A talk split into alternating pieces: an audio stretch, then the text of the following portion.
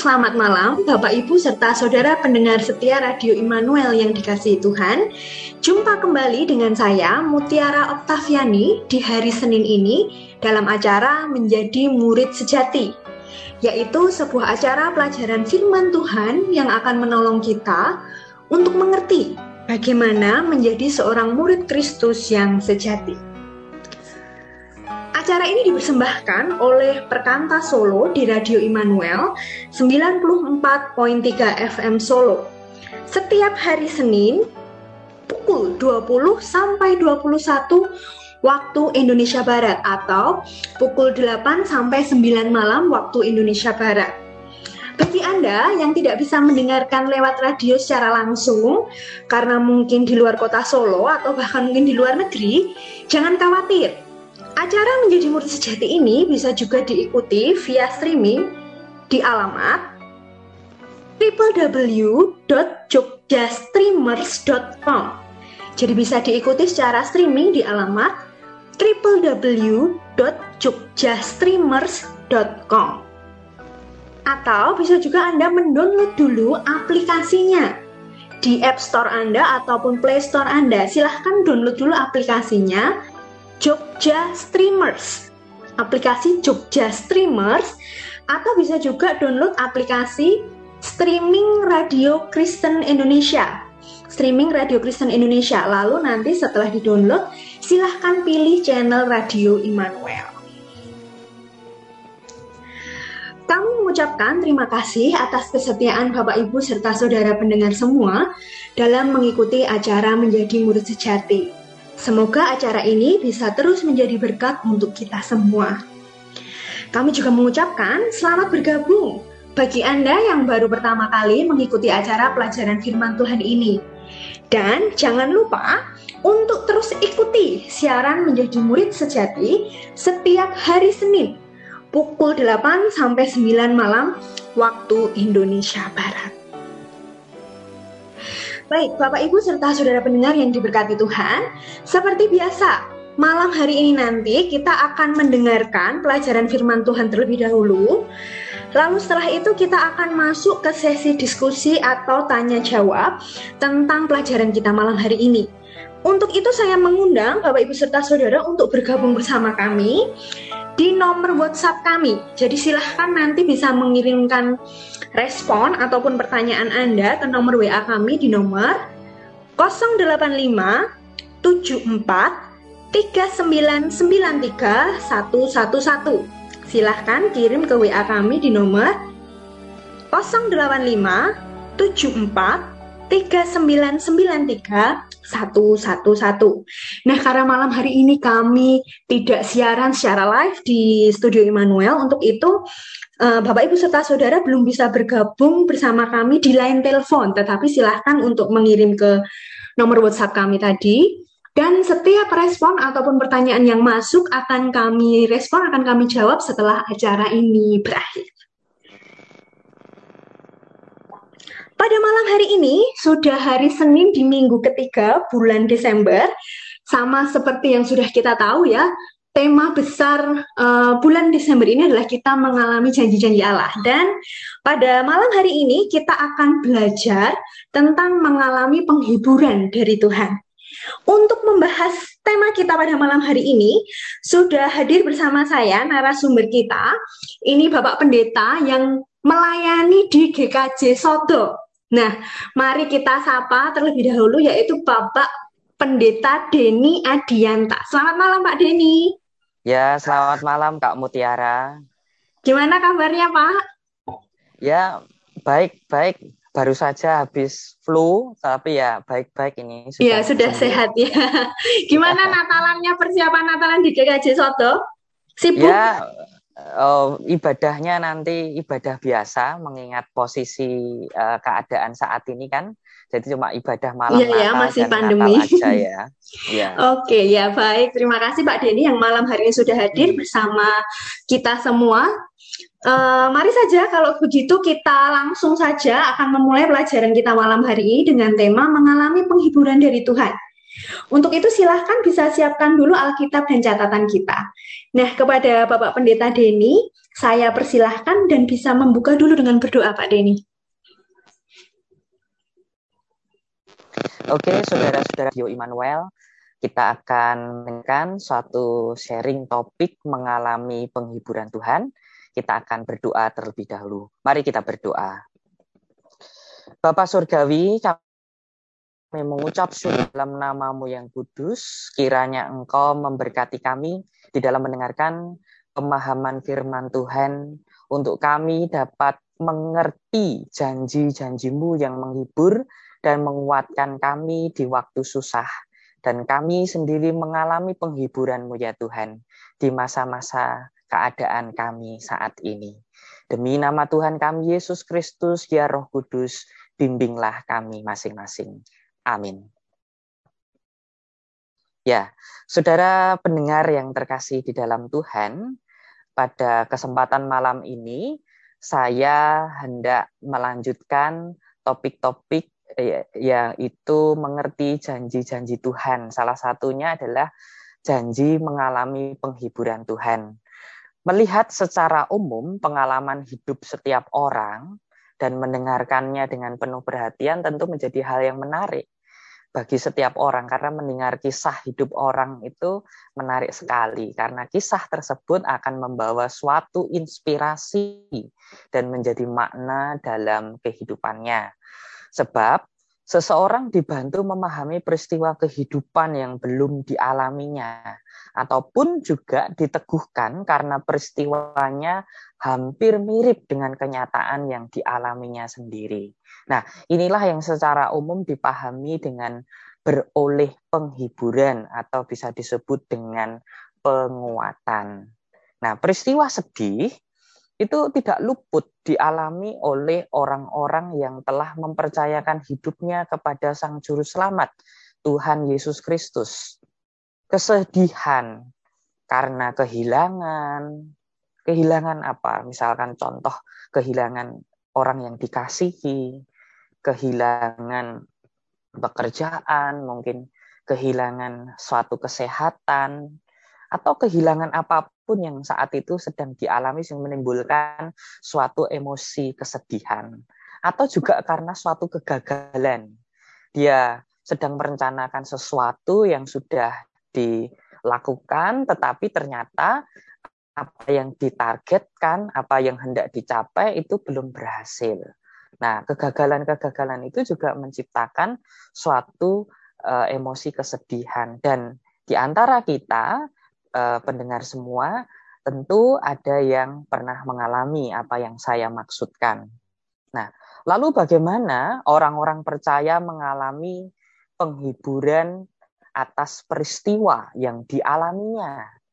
Tentu saja mempercayai firman Tuhan dan dorongan Roh Kudus untuk memahami suatu maksud perkataan firman Tuhan ketika dibaca dan dipahami dalam kenyataan yang mengandung suasana kesedihan.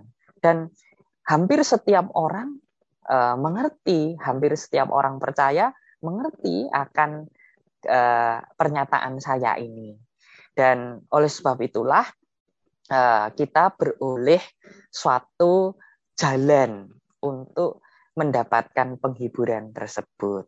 Nah, di dalam kitab Mazmur pasalnya 3 eh, saya membacakan di Mazmur 34 ya, ayatnya yang ke-19.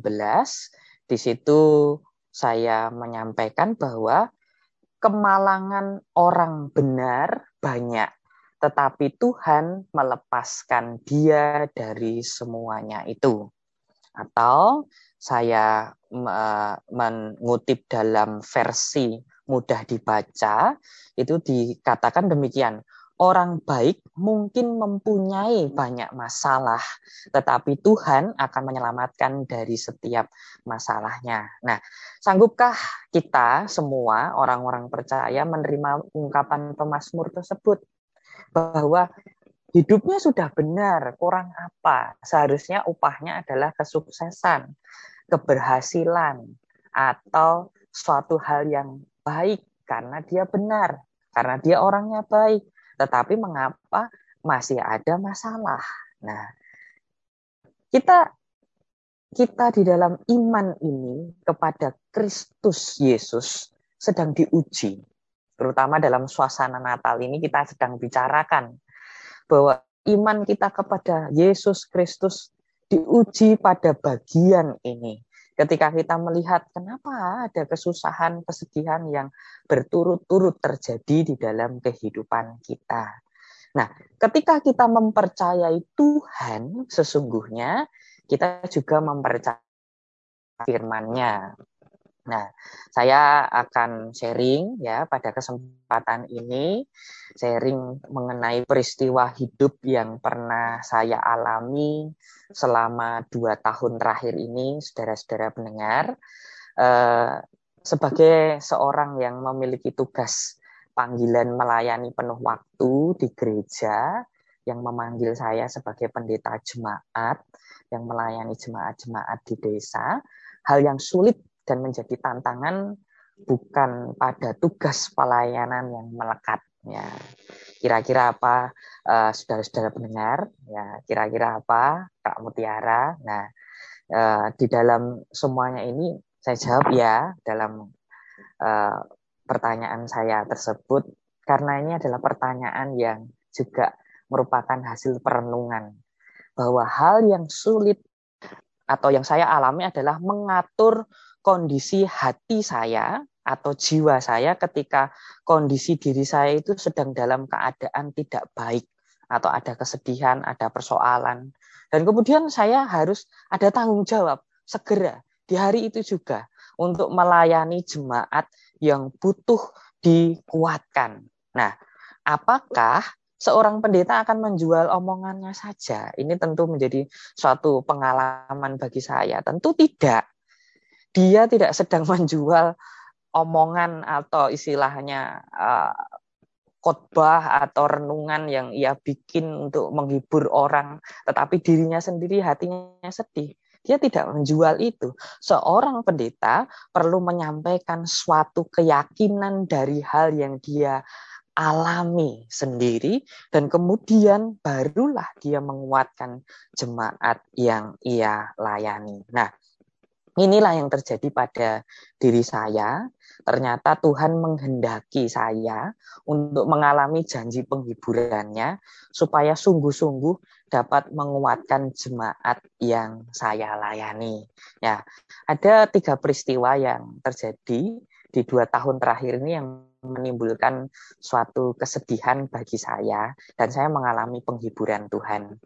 Yang pertama, pada 11 Juni tahun 2020, kami ini menantikan kelahiran anak pertama setelah tiga tahunan kami menjalani hidup pernikahan kami. Nah, operasi sesar eh, berjalan lancar, bayi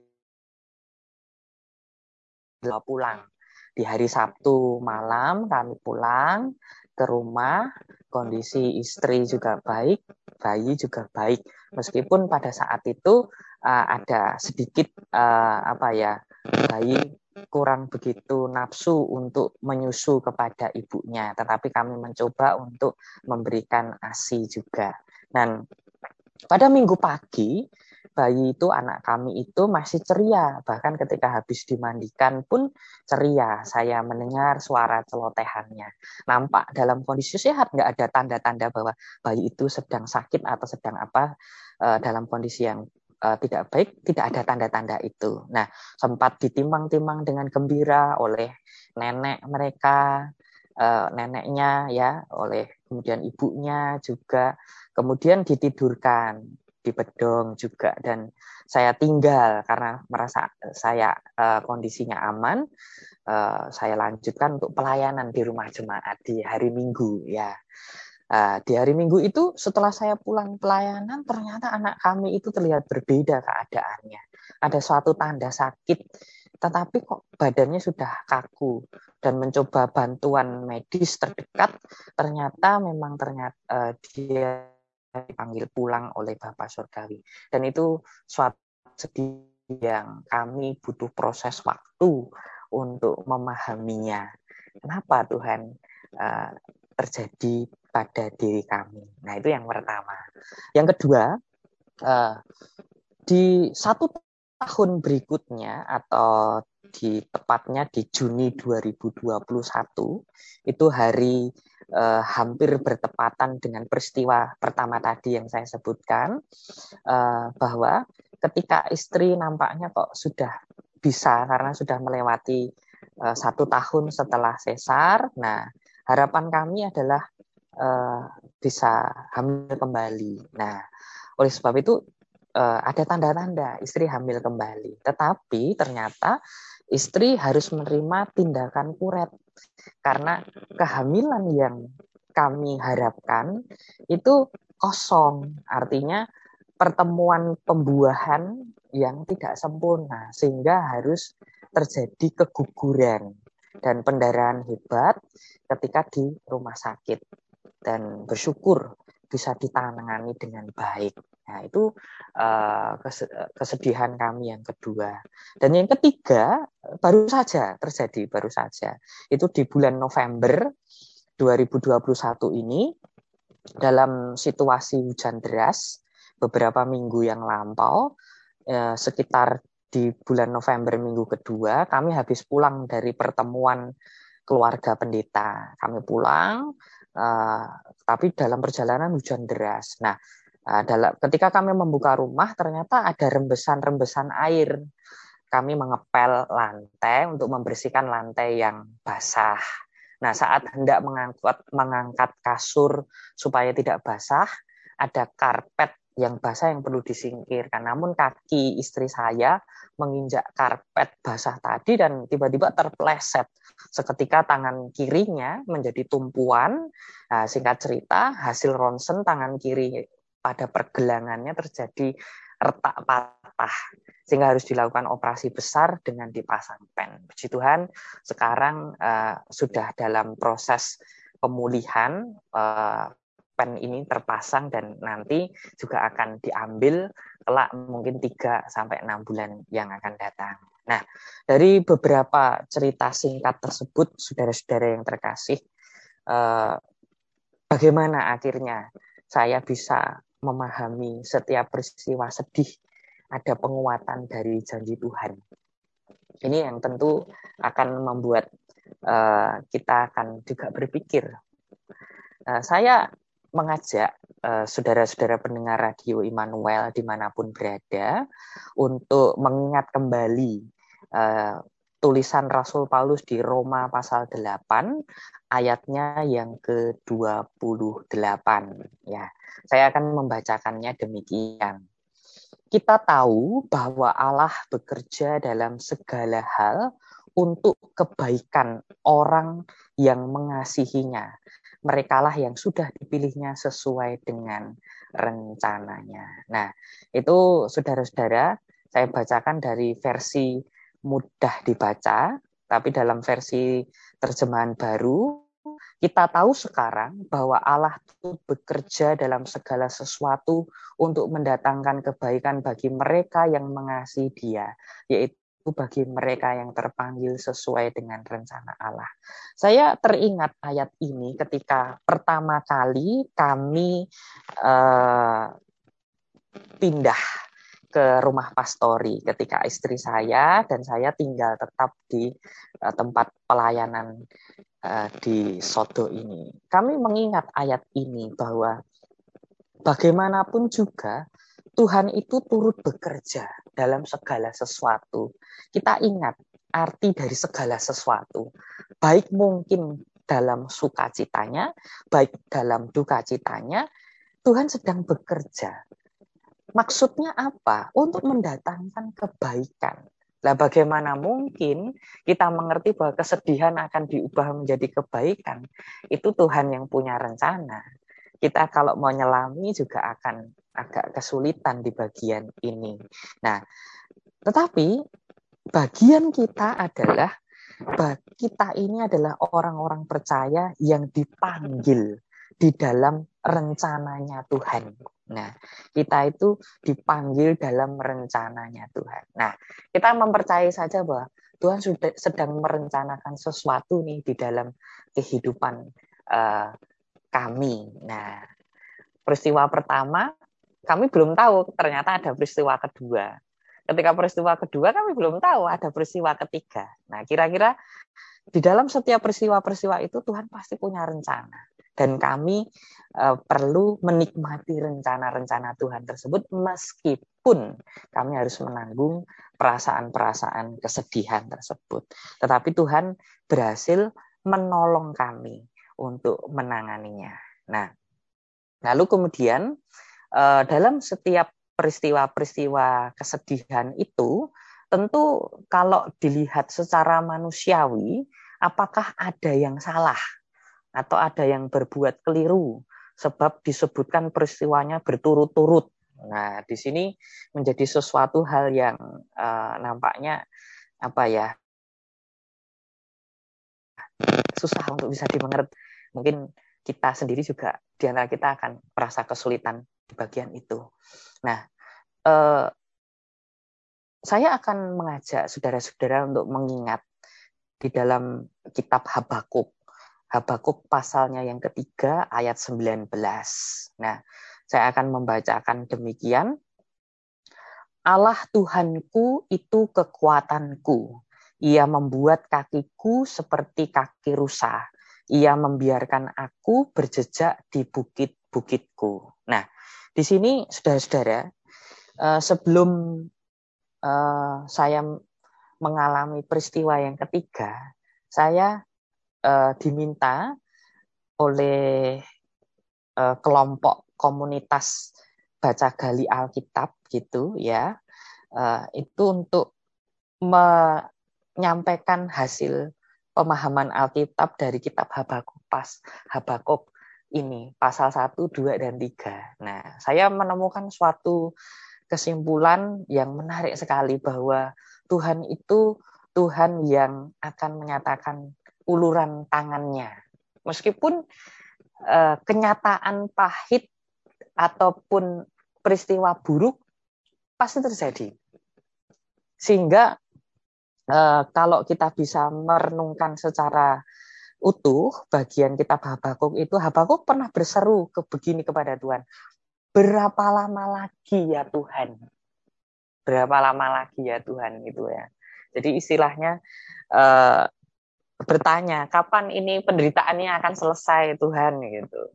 Bahkan uh, sempat juga terceletuk oleh istri saya bahwa uh, begini, saya bilang begini, wah kok ngene wae, ngene wae begitu ya dalam bahasa Jawanya begitu. Nah, saya mengatakan, "Yo kamu bilang sama Tuhan dalam doamu, Tuhan, ini sudah apa belum?" gitu. Kalau belum ya tolong hiburkan. Kalau sudah ya sudah gitu. Nah, itu itu adalah bagian dalam suasana hati siapa pun juga pasti akan bertanya, "Ini sudah apa belum Tuhan?" gitu. Nah, Habakuk pun juga pernah berseru kepada Tuhan seperti itu. Tetapi ketika dikatakan bahwa sekalipun pohon ara tidak berbunga, pohon anggur tidak berbuah, hasil pohon zaitun mengecewakan, sekalipun ladang-ladang tidak menghasilkan bahan makanan, kambing domba terhalau dari kurungan dan tidak ada lembu sapi dalam kandang. Kesimpulan buruk terjadi. Namun aku akan bersorak-sorak di dalam Tuhan dan beria-ria di dalam Allah yang menyelamatkan aku. Intinya, iman Habakuk tetap sama kepada Tuhan, apa pun keadaannya. Sehingga yang dapat kita pelajari adalah, apakah imanku akan tetap sama kepada Tuhan, meskipun keadaanku dinamis, berubah-ubah. Nah, saya merenungkan pada bagian ini bahwa kakiku seperti kaki rusa. Nah, Kaki rusa itu adalah kaki yang kecil, tetapi sangat kuat, sangat lincah. Bahasanya adalah dia itu menjadi sangat lincah untuk berada di hutan yang sangat terjal, hutan yang sangat kejam. Karena di situ dia rusa itu harus bertemu dengan mangsa-mangsa yang ganas, yang siap menerkamnya. Tapi dia menjadi sosok yang cekatan, sosok yang bisa menghindar, dia bisa uh, mencari tempat yang aman. Nah, dan kita tahu bahwa kita berada di dunia yang tidak pernah kita duga keadaannya. Tapi kita menyandarkan bahwa Tuhan itu kekuatanku. Kekuatanku itu bukan pada diriku, tapi hanya pada Tuhan. Sehingga kaki kita akan menjadi kaki yang kuat. Kaki yang siap tahan banting, bahasanya seperti itu kita akan dilatih Tuhan untuk menjadi pribadi yang tahan banting supaya kita bisa menguatkan banyak orang yang sedang dalam keadaan yang sedang tidak baik. Nah, itu saudara-saudara yang terkasih yang dapat uh, saya sampaikan secara singkat. Jikalau nanti ada bagian diskusi yang boleh kita perdalam pada bagian ini, kita akan lanjutkan pada sesi tanya jawab. Waktu selanjutnya saya serahkan kepada Kak Mutiara. Oke, baik. Terima kasih Pak Denny untuk sharingnya dan untuk uraian firman Tuhannya. Bapak, Ibu, serta saudara yang terkasih, demikian tadi sudah kita dengarkan pelajaran firman Tuhan dengan topik mengalami penghiburan dari Tuhan.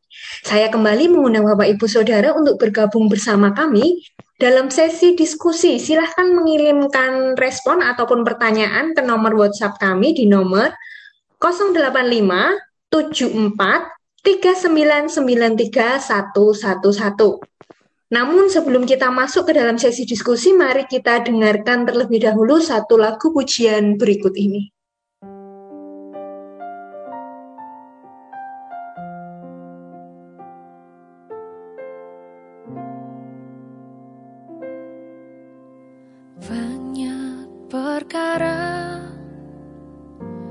Yang tak dapat ku mengerti Mengapakah harus terjadi? Di dalam kehidupan ini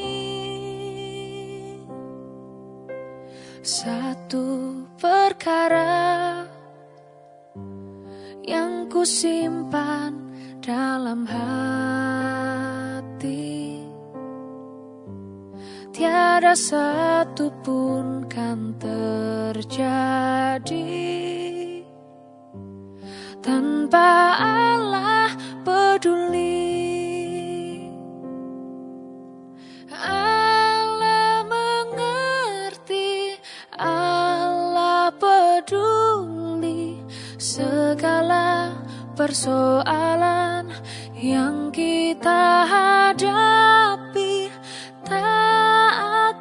pernah dibiarkannya. Ku bergumul sendiri sebab Allah mengerti.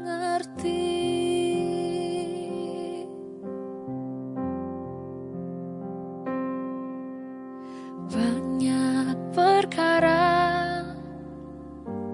yang tak dapat ku mengerti Mengapakah harus terjadi?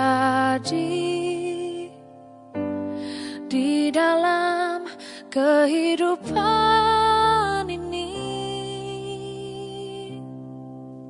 Satu perkara yang ku simpan dalam hati Tiada satu pun kan terjadi. Tanpa Allah peduli. Allah mengerti Allah peduli segala persoalan yang kita hadapi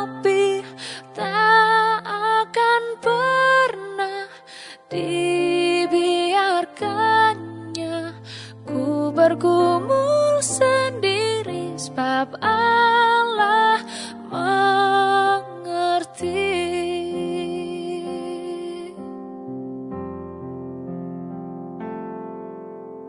Allah mengerti Allah peduli segala persoalan.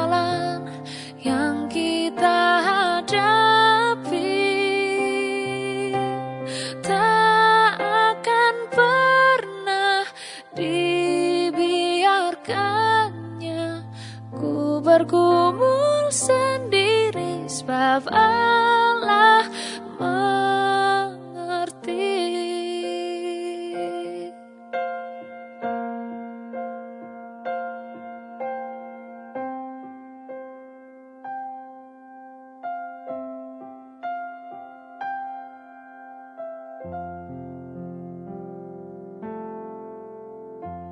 bersama kami dalam acara Menjadi Murid Sejati, persembahan dari Perkantas Solo.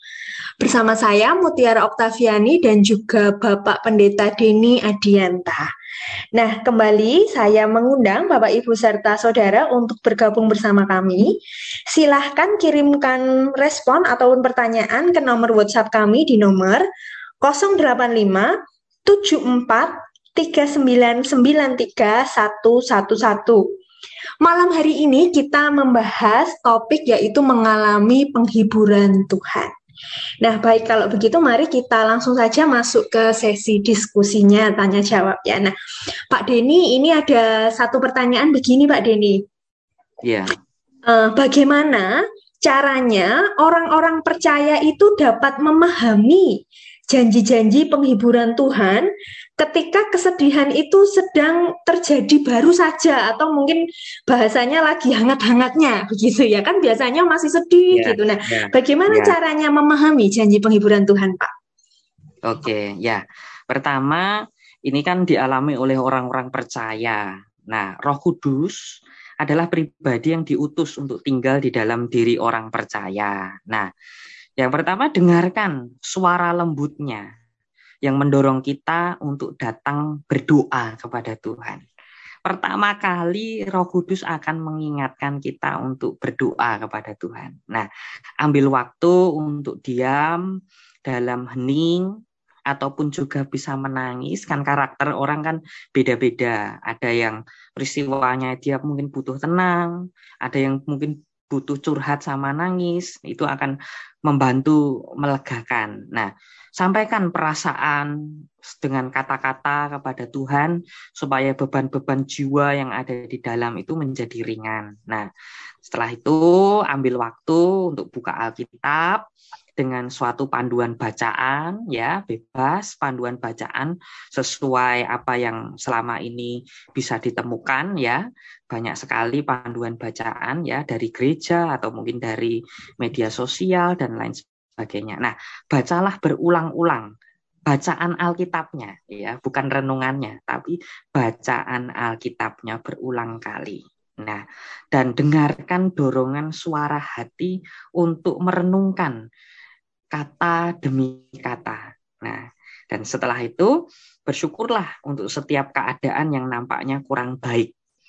Nah, tetapi di situ saya bisa menemukan kebaikan Tuhan. Oh, ternyata Tuhan punya maksud yang seperti ini toh yang bisa dilihat dengan mata iman. Nah, di sini eh, saudara pendengar bahwa ada mata mm, dengan penglihatan iman ya, dengan rasa percaya sehingga hati ini akan beroleh ketentraman. Nah, salah satu contoh ya Kak Mutiara eh, bahwa di dalam eh, pengiriman surat yang kemarin saya sempat baca ya di dalam surat Rasul Petrus saya menambahkan di situ uh, saya membacakan di nah di ini di 2 Petrus pasal 1 ayat 2 itu diceritakan begini kasih karunia dan damai sejahtera melimpahi kamu oleh pengenalan akan Allah dan akan Yesus Tuhan kita. Jadi kasih karunia itu adalah melihat kebaikan Tuhan. Kalau kita bisa melihat kebaikan Tuhan di dalam segala tekanan, maka damai sejahtera akan kita rasakan. Nah, dari mana? Dari kita mengenal Tuhan kan? Nah, maka dari itu saya mengajak saudara-saudara tadi kan mulai dari berdoa, merenung, baca Alkitab, mengenal Tuhan dan di situ kita akan merasakan ketentraman hati. Ya, begitu Kak Mutiara. Oke, baik Pak Denny. Nah, kalau tadi dibicarakan kan berdoa terus uh, membaca Alkitab mendapat ketentraman begitu ya Pak. Nah, ya. sebenarnya pertanyaan berikutnya begini, uh, sebenarnya apa saja sih bentuk penghiburan dari Tuhan? Apakah memang hanya nanti bentuknya firman begitu ya yang seperti yang kita baca dalam Alkitab begitu atau sebenarnya apa saja bentuk penghiburan Tuhan kepada kita Pak Denny? Oke, ya terima kasih.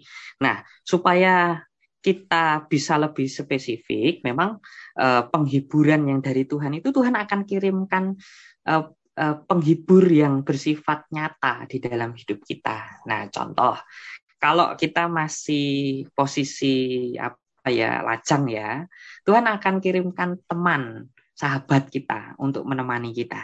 Nah, gitu kan.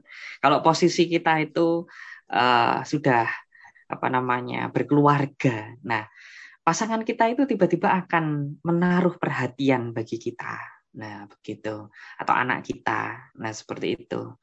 Itu istilahnya kita membutuh eh, kita membutuhkan pribadi yang mengasihi kita dan itu akan dikirim oleh Tuhan. Nah, salah satu contoh yang saya alami, ya, istri saya kan mengalami kesedihan-kesedihan ya. Pertama kan kehilangan anak. Nah, ternyata Tuhan kirimkan anak-anak kecil itu untuk datang bermain ke tempat kami.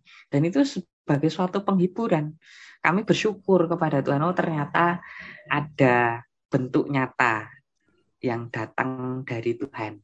Bahwa mereka tidak diminta gitu tiba-tiba datang untuk uh, menghibur di masa-masa duka cita itu salah satu contoh. Nah bentuk lainnya adalah uh, kita bisa menikmati waktu-waktu kita.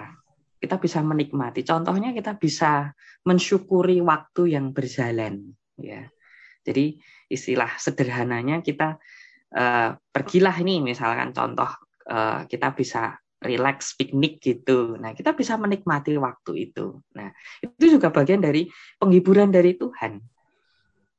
Kita bisa menikmati makan. Ya, orang sedih itu nggak suka, nggak doyan makan, Kak Mutiara. Iya, benar. Kepikiran sedih terus ya.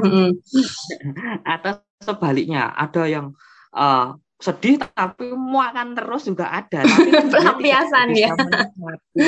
ya dia tidak bisa menikmati tiap makanan yang dia rasakan. Tetapi kalau itu dia bisa menikmati. Oh saya bisa bersyukur. Nah jadi istilahnya bahasa sederhananya penghiburan dari Tuhan itu bisa kita rasakan secara uh, perasaan nyata di, ada sekitar kita dan juga kita bisa nikmati di dalam tubuh kita ini. Nah, itu yang yang saya juga rasakan juga. Nah, itu Kak Mutiara okay. bentuk-bentuk penghiburan dari Tuhan. Uh, uh, jadi tidak hanya melulu uh, dari firman Tuhan yang kita baca begitu ya Pak Denia, tapi ya, kita juga betul. akan merasakan konkret begitu ya, nyata di hidup ya, kita. Ya, ya, ya, ya. Hmm. Oke, nah baik Pak Deni, ini pertanyaan berikutnya begini Pak Deni. Nah, eh, bagaimana cara selanjutnya bagi orang percaya setelah beroleh ketentraman hati tadi, begitu ya, untuk mengatasi keadaan sedihnya? Ya, jadi eh, keadaan sedih itu pasti ada dampaknya ya, ada dampak. Misalkan Eh, kehilangan atau kegagalan itu pasti ada dampak dampak nyata real dalam kenyataan ini. Nah, bagaimana ya hatinya sudah tentram, tapi bagaimana membangun kemajuan. Nah, ini yang sebetulnya uh, hendak kita renungkan. Ya, pertama adalah kita membangun persekutuan dengan orang-orang percaya lainnya. Bahwa orang sedih biasanya itu menarik diri dari persekutuan menarik diri. Dia jelas. Dia nggak mau kumpul dengan orang lain. Karena apa? Wong sedih kok gitu. Mm -hmm. nah, gitu kan. Yeah. terus kemudian dia kemudian mau terbuka untuk berbagi cerita kepada siapa ya? Aku kemudian uh, bisa berbagi dan uh, dia menjadi teman yang berkualitas ya gitu. Itu kalau misalkan masih masih lajang loh ya, masih lajang. Atau dalam ke keluarga misalkan kalau dalam keluarga dia bisa berbagi kepada pasangan hidupnya ya. Dia bisa berbagi dan membangun keakraban yang menghiburkan. Nah nah dan atau bergabung dengan komunitas pengembangan keterampilan bakat dan minat untuk mengubah suatu kesedihan menjadi hal yang kreatif. Saya menamakan hal ini adalah duka cita yang kreatif, Kak Mutiara. Nah, ini Oh iya, oke oke. Iya, saya menemukan ini karena selain saya juga sedih, saya harus mendampingi istri saya yang juga sedih. Nah, itu kan bagaimana ini? Iya, kan, benar. Ya, kalau cara praktis begitu ya, kalau misalnya di kota, ya sudah minta tolong konselor aja gitu kan. Iya, kalau di kota gitu. Kalau kalau itu kita berada di tempat yang jauh, ya kita sendiri tidak ada tem tidak ada teman di situ bagaimana nah kita kalau hanya suami istri begitu ya, ya kita harus saling menguatkan. Nah, salah satunya saya kemudian mendorong istri saya untuk mengikuti semacam kegiatan kewirausahaan Kak Mutiara, kewirausahaan dan kemudian menghasilkan produk-produk ya produk-produk uh, kewirausahaan. Dan ini salah satunya masker bikin, itu ya Pak Denny ya, ya dan masker, juga sabun ya. Aku tahu itu. Ya, masker lulur ya, bukan masker mm -hmm. mulut ya. Bukan masker yang buat ini medis itu ya.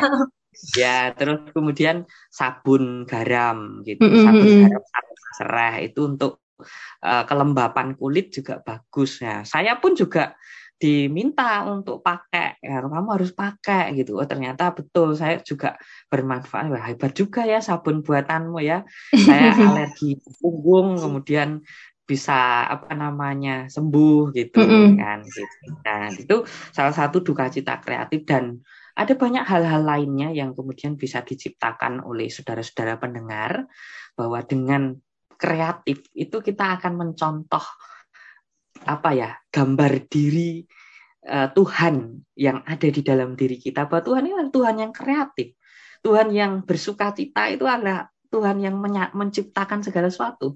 Kesedihan akan membuat berhenti kehidupan kita, tetapi uh, sukacita akan membuat banyak kemajuan. Nah, di situlah maka duka cita kita itu menjadi sesuatu yang kita ubah menjadi hal, -hal yang kreatif. Nah, saudara-saudara dengar nanti bisa memikirkan apa saja yang perlu dilakukan. Gitu Kak Mutiara. Oke, kesedihan yang kreatif begitu ya Pak ya. Jadi bisa ya. setelah kita hmm. mendapatkan penghiburan dari Tuhan, ketentraman hati kita bisa mengubah kesedihan kita jadi sebuah kreativitas. Ya, benar ide yang bagus itu Pak. Pak Denny, terima kasih. Nah, kalau yeah. kasusnya begini Pak Denny, uh, yeah. kejadian yang menyedihkan itu terjadi beruntun, berturut-turut, begitu ya, berkali-kali dan karena itu terjadi begitu berkali-kali dan berturut-turut, itu yeah. menyebabkan kita meragukan janji Tuhan gitu ya karena kok ternyata gini lagi Tuhan sedih lagi sedih lagi nah apakah dengan keadaan begitu itu kita tetap bisa merasakan penghiburan Tuhan Pak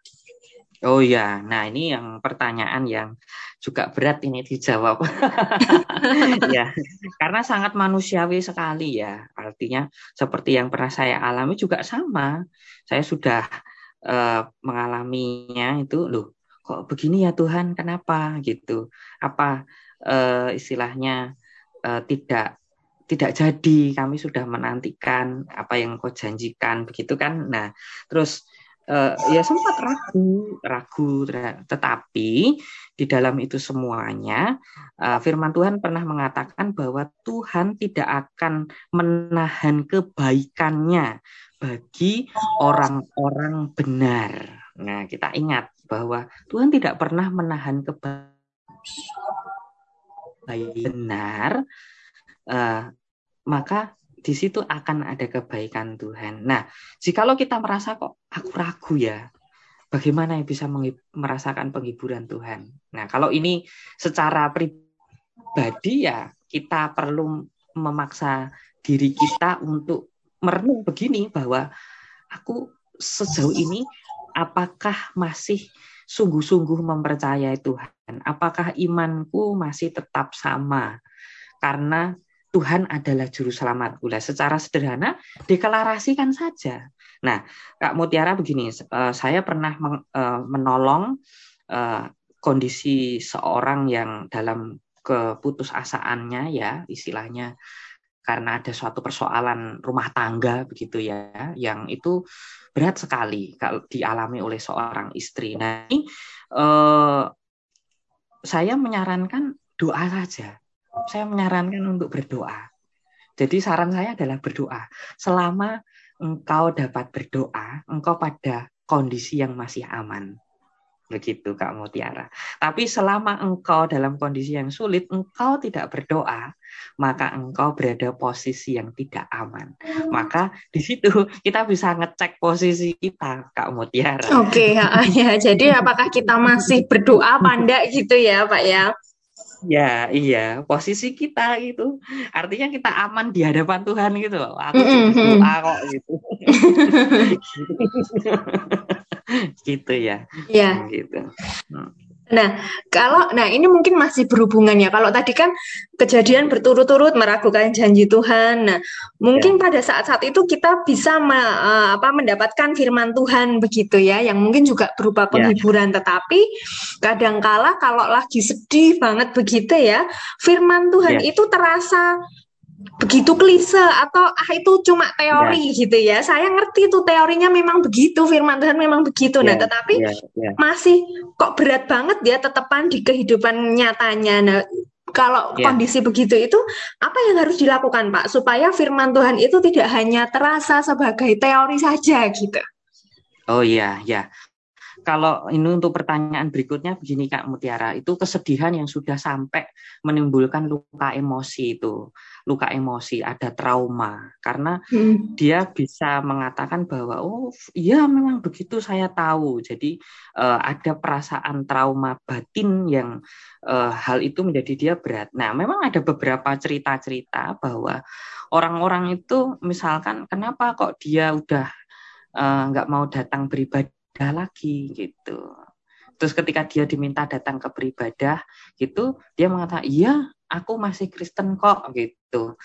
Loh, iya gitu. Kenapa kok beribadah lagi? Ya, kemungkinan ada persoalan kesedihan yang begitu mendalam terjadi di dalam kehidupannya. Nah, tentu hal ini akan menjadi sangat sulit jikalau seseorang yang mengalami itu tidak menyadari untuk segera mengatur perubahan posisi Kak Mutiara. Oke. Okay. Nah, kalau dia masih pada pada posisi ya masih berat, ya udah, ya udah gitu.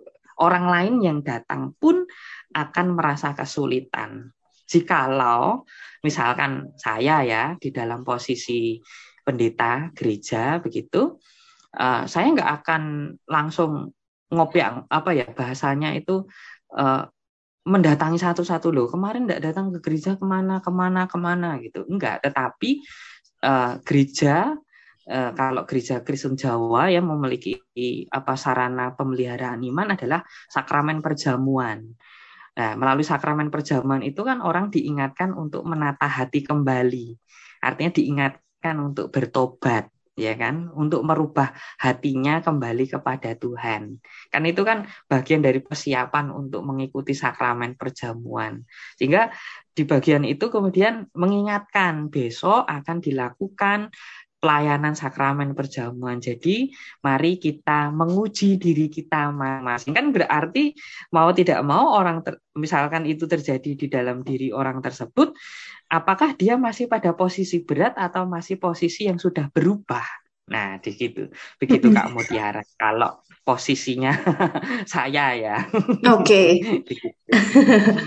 Oke, baik. Terima kasih Pak Pendeta. Nah, ini ya. karena waktu juga Pak Pendeta, ini satu pertanyaan terakhir ya Pak Pendeta ya. Nah, ya. pertanyaan ya. begini, pertanyaan terakhir sebagai saudara seiman, begitu ya. Kalau saya tahu saudara saya itu sedang berduka atau mengalami hal yang sedih begitu, apa yang bisa saya lakukan atau apa yang bisa saya katakan padanya sebagai alat penghiburan dari Tuhan untuknya, Pak?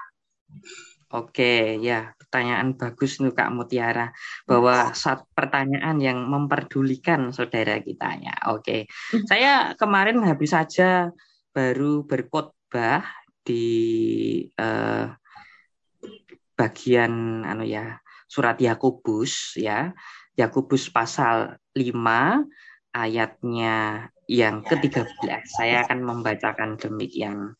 Nah, kalau ada seorang di antara kamu yang menderita, baiklah ia berdoa. Nah, kalau dilanjutkan, kalau ada seorang yang bergembira, baiklah ia menyanyi. Nah, istilahnya ini merupakan suatu kesinambungan Kak Mutiara bahwa ada pribadi-pribadi yang dalam kesedihannya mengalami penderitaan. Lah apa yang harus kita bisa lakukan? Mendoakannya. Pertama, okay. mendoakan dari mendoakan dari jauh dalam arti kita menyebut namanya dari rumah kita. Oke. Okay. Nah, gitu. Dan kemudian kita mendoakannya secara langsung atau men, menjumpainya, menjumpainya terus uh, aku boleh aku boleh berdoa untuk dirimu begitu. Nah, terus kemudian itu akan menjadi suatu penghiburan baginya. Nah, terus kemudian uh, kalau dia kemudian mau, ya dah kita akan saling mendoakan. Nah, uh, kalau dia kemudian sudah keluar dari persoalannya, kita ajak untuk bersuka cita, memuji nama Tuhan, kita kunjungi lagi begitu. Nah, itu yang bisa kita lakukan. Tetapi ada kalanya begini Kak Mutiara, ada saudara yang katakanlah kondisinya uh, sangat apa ya sangat berduka sekali sehingga dia pun ketika aku mau berdoa gitu dia nggak mau berdoa gitu. Oke. Okay. Misalkan bagaimana lu nggak mau berdoa? Ya sudah, ya sudah kita nggak paksa. Oke. Okay. Ya sudah, karena itu memang kasusnya mungkin berat ya, artinya sudah kompleks sekali duka mm. citanya. Nah, kita hanya memohon pertolongan Roh Kudus untuk melembutkan hatinya, supaya setiap kali kita nanti mengunjunginya, mengasihinya, hatinya terketuk, tergerak. Nah, begitu. Nah, bisa dengan cara-cara lain, tidak hanya mendoakan saja, Kak Mutiara, mm -hmm. memberikan sesuatu kepada dia apa ya menjadi hal yang menyukakan hatinya begitu itu bisa menjadi sarana alat penghiburan juga. Nah gitu kak Mutiara. Oke baik. Terima kasih Pak Pendeta Deni nah Bapak Ibu serta saudara pendengar setia menjadi murid sejati tidak terasa kita ya. sudah ada di penghujung acara.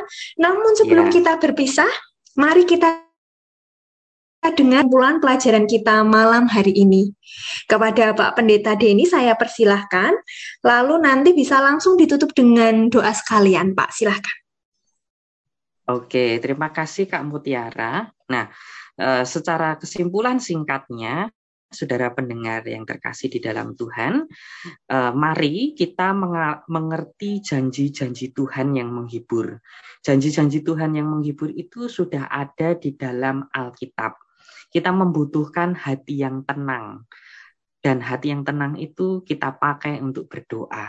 Dengarkan suara Roh Kudus berbicara supaya Tuhan memberikan hikmat bagi kita untuk melihat sisi-sisi kebaikan Tuhan di dalam sisi tidak baik di dalam kehidupan kita supaya hidup kita ini menjadi maju meskipun sesaat peristiwa yang sedih itu membuat kita menjadi mundur, tetapi hal itu akan menjadi suatu kemajuan bagi kita. Semoga Tuhan menolong kita untuk mengalami janji-janji Tuhan. Amin. Mari kita berdoa. Bapak Surgawi, Engkau memberkati kami dengan pembelajaran ini. Bimbing kami supaya menjadi pribadi yang teguh hati kami, iman kami. Supaya di dalam iman kami, kami menjadi pribadi yang terhiburkan, menjadi pribadi yang kuat. Karena kami percaya bahwa Tuhan Allah kami kami. Kami bisa melewati berbagai segala tekanan hidup dengan pertolongan-pertolonganmu. Kami percaya bahwa Tuhan sedang bekerja membawa kebaikan di dalam kehidupan kami. Jagai kami Tuhan, pikiran dan perasaan kami supaya tidak jauh dari Engkau. Demi nama Tuhan kami Yesus Kristus, kami memohonkan berkat, kiranya kasih karunia dan damai sejahtera menyertai para pendengar Radio Immanuel di mana pun juga berada. Haleluya. Amin. Amin. Terima kasih Pak Denny untuk pelajaran firman Tuhan kita malam hari ini dan sharing-sharingnya. Ya, terima kasih Kak Mutiara. Nah, Bapak Ibu serta saudara yang terkasih, demikian tadi acara menjadi murid sejati malam hari ini.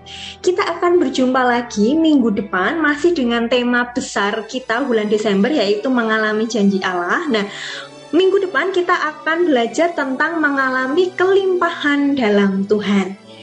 Jadi jangan lewatkan menjadi murid sejati minggu depan pukul 20 waktu Indonesia Barat di 94.3 FM Radio Immanuel Solo. Terima kasih sudah mendengarkan menjadi murid sejati malam hari ini. Sampai jumpa dan Tuhan Yesus memberkati.